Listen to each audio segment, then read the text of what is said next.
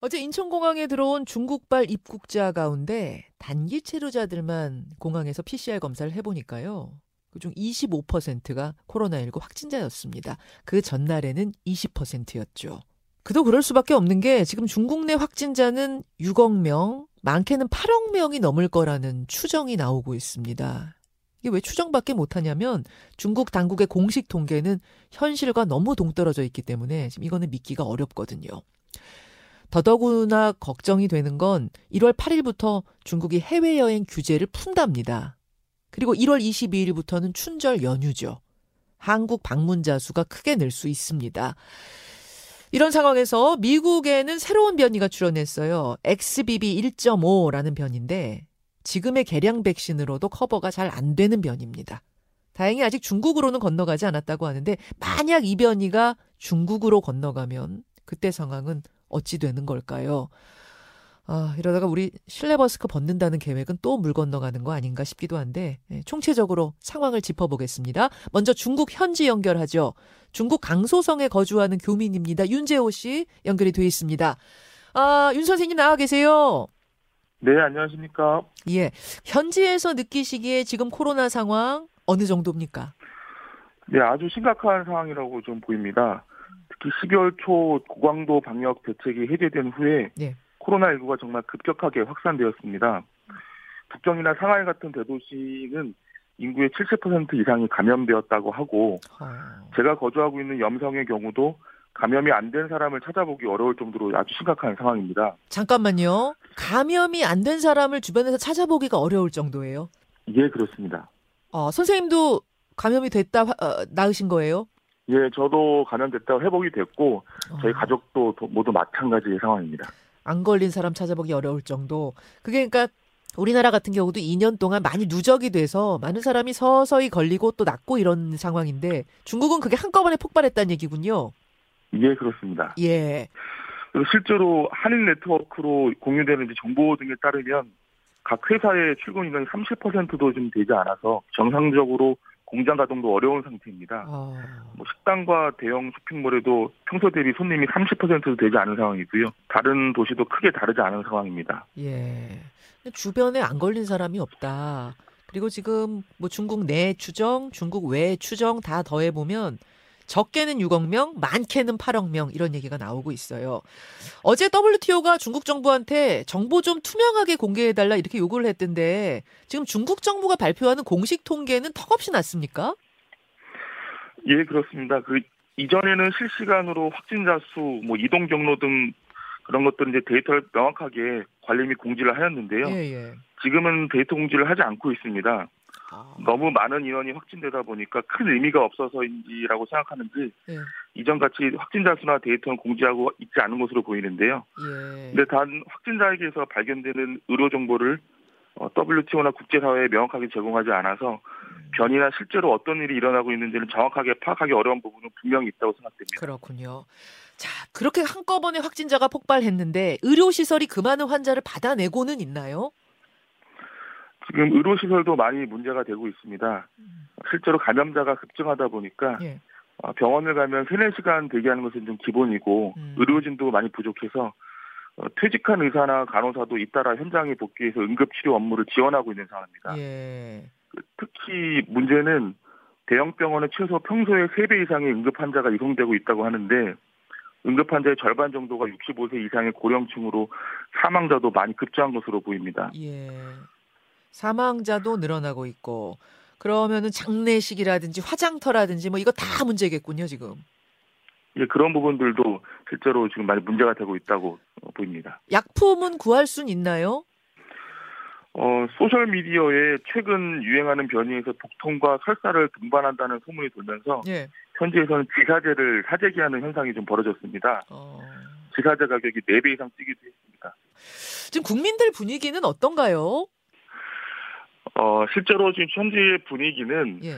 어, 많이 좀 혼란스러워하고 있습니다. 음. 그러니까 다른 나라와 한국과 같이 천천히 급, 어, 감염됐던 것이 아니라 네. 짧은 시간 내에 단기간에 급증이 됐기 때문에 음. 어, 서로들 좀 많이 분위기가 좀 혼란스럽고요. 혼란스럽고. 이제는 좀 많이 좀 잦아들어서 그래도 많이 준비하고 네. 어, 잦아드는 분위기입니다. 위드 코로나 접고 다시 봉쇄로 가자 이런 분위기는 아니에요?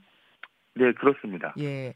8일부터 해외여행 규제도 풀리는데 그리고 22일부터는 춘절 연휴고 해외로 좀 나가고 싶다, 나가겠다 이런 혹시 분위기도 있나요?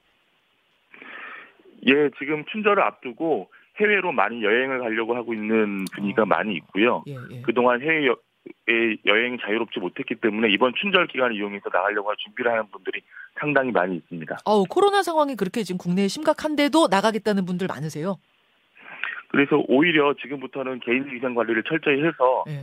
어, 음성을 받아서 나가려고 하는 그런 움직임들이 좀 많이 어, 있습니다. 음성 받아서 출국 가자, 좀 나가자, 나가보자 이런 분위기들. 그렇군요.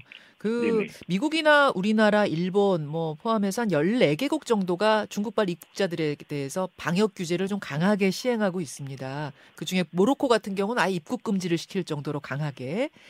근데 중국에서는 이걸 정치 방역이라고 하면서 강하게 항의하고 있거든요. 이런 정서가 중국 국민들 사이에도 좀 퍼지고 있나요? 뭐 일종의 어, 혐한 정서, 현미 정서 이런 식으로? 아, 한국뿐만 아니라 다른 나라들도 현재 중국발 입국자에 대해서 유사한 조치가 이루어지고 있기 때문에 예. 특별히 한국에 대해서 한국 조치에 대해서 반발하는 분위기는 느끼지 못하고 있습니다. 음. 오히려 출국을 하기 위해서는 사전에 개인 위생 관리를 철저히 하고 준비를 하자는 현지 분위기입니다. 예, 알겠습니다. 여기까지 중국의 현지 상황을 현지에 계신 교민에게 좀 직접 들어봤습니다. 강소성에 사시는 분이세요. 윤재호 씨. 오늘 고맙습니다, 윤 선생님. 네, 감사합니다. 예. 이제 우리 얘기를 좀 해보겠습니다. 중국과 우리는 이웃이죠. 그럼 우리에겐 어떤 영향이 미칠지, 어떻게 대비해야 할지 전문가 연결해 보겠습니다. 가천대 길병원 감염내과의 엄중식 교수 연결을 하죠. 엄 교수님 나와 계세요. 네, 안녕하십니까. 어, 상황이 뭐 심각하네요. 주변에 안 걸린 사람이 없습니다. 이럴 정도니까. 내부 상황이 심각한 건 알겠고, 그러면 이웃에 위치한 우리는 어떻게 대응해야 할 건가 이건데, 어, 지금은 중국 오가는 비행기 편수 줄이고, 입국자들 가운데 단기 체류자는 공항에서 검사하고, 장기 체류자나 한국인은 일단 집으로 보내가지고 검사를 해서 결과를 통보받고, 뭐 요 정도 하고 있거든요. 물론 양성이면 일주일 격리하는 건 마찬가지고요. 이 정도면 되겠습니까? 예, 지금 그 말씀하신 그 방법들은 결국 기본적으로 어 당장의 그 중국으로부터의 환자 유입 그리고 변이 바이러스의 유입을 모니터링하기 위한 어 기초적인 그런 전략으로 어 보여줄 수 있겠고요. 음. 사실 이제 유입을 어 억제하기 위해서 어, 단기간 동안에 시간을 벌 수 있는 방법이기는 한데, 네, 네. 이, 이런 그 유입을, 어, 궁극적으로, 어, 끝까지 막아내기는 좀 어렵다고 봅니다. 왜냐하면, 음. 뭐 이미 언론에서도 많이 지, 어, 지적이 됐지만, 그, 홍콩이나 마카오를 통한 그, 우회 유입 같은 것들이 발생을 할 수가 있는 그런 상황이고요. 아. 또 하나는 사실 지금 뭐 우리가 중국으로부터 많은 많은 환자들이 입국을 하면서 국내 유행에 영향을 미칠지에 대한 고민이 많지만 네. 실제로는 뭐 미국이나 다른 동남아시아 지역에서의 그 새로운 변이 바이러스 발생이나 유입 가능성도 항상 열려 있는 상황이기 때문에 음. 이렇게 그 어, 입국을 통제함으로 인해서 유입을 어, 줄이는 방법은 음. 어, 우리가 좀 준비할 시간을 버는데 음. 어, 그주 목적이 있고 지속 가능한 그 방법은 아니라고 생각을 하고 있습니다. 근데 현재로서는 그 할 수 있는 방법을 그렇죠. 최대한 쓰고 있는 거라고 보시면 될 것 같습니다. 그나마도 지금 방역에 구, 멍이 뚫려가지고 검사 안 받고 공항 빠져나가는 경우들도 지금 적발이 돼서 뭐 논란이기도 했죠. 게다가 1월 8일부터 중국에서 해외여행 규제를 푼대요. 이게 한번 폭발한 이유는 위드 코로나 정책을 시행하면서 한번 폭발한 거고 게다가 해외여행 규제까지 풀게 되면 춘절 연휴도 다가오는데 우리 설이 거기는 춘절 아닙니까? 춘절 연휴도 다가오는데 걱정이 좀 돼요. 많이 쏟아져 들어올 것 같아서 어떻게 보세요? 어, 일단은 지금 뭐 그 비자 제한을 그 시작을 한 그런 상황이기 때문에 어 그 이, 이 기간 중에 뭐 갑자기 급격하게 입국자가 늘어날 것으로 보여지지는 않습니다. 음. 어 그런데 어, 어찌됐건 중국에서의 큰 유행은 결국은 우리에게 어떤 형태로든 영향을 미칠 수밖에 없다라고 보고 있고 어. 그 영향이 이제 크게 미쳐지느냐 네, 아니면 네, 네. 어, 우리가 대응 가능한 수준에서, 음. 어, 이 부분적인 그런 영향만 미칠 것이냐를 보는 건데, 아. 어, 문제는 지금 중국에서의 그 유행 상황에 대한 어, 충분한 정보 공유가 안 되는 게, 그렇죠. 어, 우리가 어, 좀 그 실질적으로 이 대책을 세우거나 아니면 음. 적절한 수준에서 대응을 하는 데 있어서 좀 어려움을 주고 있는 게 사실입니다. 그리고 어, 지금 현재와 같은 상황이라면 그 춘절 기간에도 우리나라에 입국자가 많아질 것 같진 않습니다. 그렇지만 음. 어, 이게 이제 그 이 주변국이나 또는 뭐 유럽이나 미국 이런 데로 이 어, 가는 분들이 많아져서 어, 그쪽 지역에서 또 영향을 그렇죠. 받는다면 결국 우리도 돌아서. 간접적인 영향을 네. 받는 네. 거기 때문에 예. 어, 이런 부분에 대해서는 좀 음. 계속 좀 그 정보 수집을 네. 하면서 네. 우리가 지금 대응하는 전략이나 대책을 어, 강화할 건지 아니면 음. 조금 더 완화시킬 건지에 대한 어, 시기적인 결정을 잘 해야 될 거라고 생각을 하고 있습니다. 아예 중국을 중국에서 오는 비행기 입국 금지, 봉, 그러니까 봉쇄죠. 예전에 왜 우한에 대해서 봉쇄했듯이 그런 방법까지 가야 합니까 일시적으로 아니면 그거 하나만 합니까? 사실 그 전면적인 입국 제한을 하는 거는 어 상당히 좀 그 부담이 굉장히 많습니다. 뭐 이건 질병에 대한 부담도 있지만 외교적인, 뭐 외교적인 그렇죠. 부담이나 경제적인 음. 부담을 고려하지 않을 수가 없고 예, 예, 예. 또 이런 것들이 지속 가능한 방법이 아닙니다. 지금 중국의 유행이 어느 정도까지 지속이 될 거냐라는 건데 아마 적어도 아, 앞으로도 두 달 이상은 어. 큰 유행이 지속이 될 것이고 그 이후도 네. 어, 유행이 뭐 잦아들 수는 있지만 음. 어, 우리가 그 걱정을 안 할 정도로 충분히 안정이 될지는 미지수입니다. 이제 그렇기 때문에 이렇게 그 전면적인 입국 제한을 하는 것이 지속 가능한 방법이라고 생각은 하지는 않고요. 음. 앞서 말씀드린 것처럼 어, 중국 이외의 지역에서도 여러 가지 변이 바이러스들이 지금 발견이 되고 있고 네. 그 지역에서 새로운 유행을 일으키고 있는 상황이기 때문에 네.